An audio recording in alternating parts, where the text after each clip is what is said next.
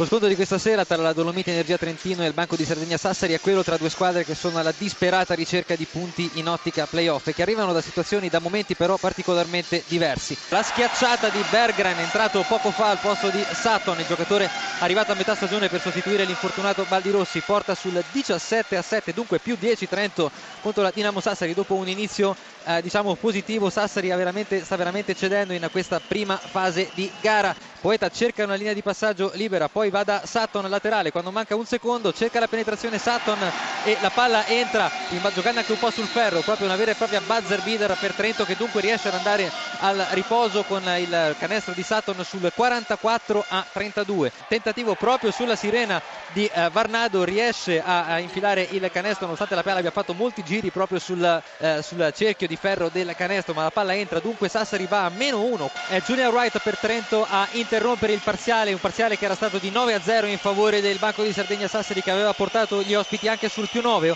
Ora invece Junior Wright con un 2 a 2 sulla, dalla lunetta e poi una tripla realizzato proprio un istante fa, sentirete ancora gli applausi del pubblico in sottofondo, riporta Trento sotto, 66 Dolomiti Energia Basket Trentino, 70 Dinamo Sassari. Logan che cerca di scappare via da Lockett, poi si cerca lo spazio, si trova lo spazio per una tripla praticamente impossibile da oltre 7 metri. 74 Sassari 68 Trento. La schiacciata di Julian Wright riporta Trento in parità. 76 Trento 76 Dinamo Sassari. Con la palla recuperata dall'altra parte del campo da Davide Pascolo che innesca il contropiede finalizzato proprio dal giocatore numero 30 americano. La palla va a Julian Wright che eh, cerca di eh, fuggire poi la palla viene eh, bloccata da Sassari dal numero 32 Varnado che stoppa il possesso. Il tempo scade dunque si andrà all'overtime. 76 pari sale in cattedra squadra Trent Lockett nella partita per l'Aquila Basket Trento che mette una seria ipoteca sulla vittoria di questa partita perché mancano 40 secondi e 84 centesimi e Trento è avanti di più 8 grazie a due conclusioni, una da 2 e una da 3 dell'ala americana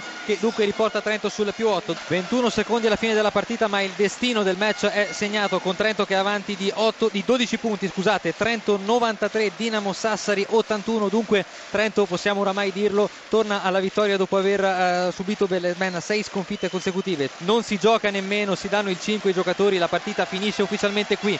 La Dolomite Energia Trentino dopo un overtime batte i campioni d'Italia della Dinamo Sassari, così come era già tra l'altro successo in, all'andata con il risultato finale di 93 a 81.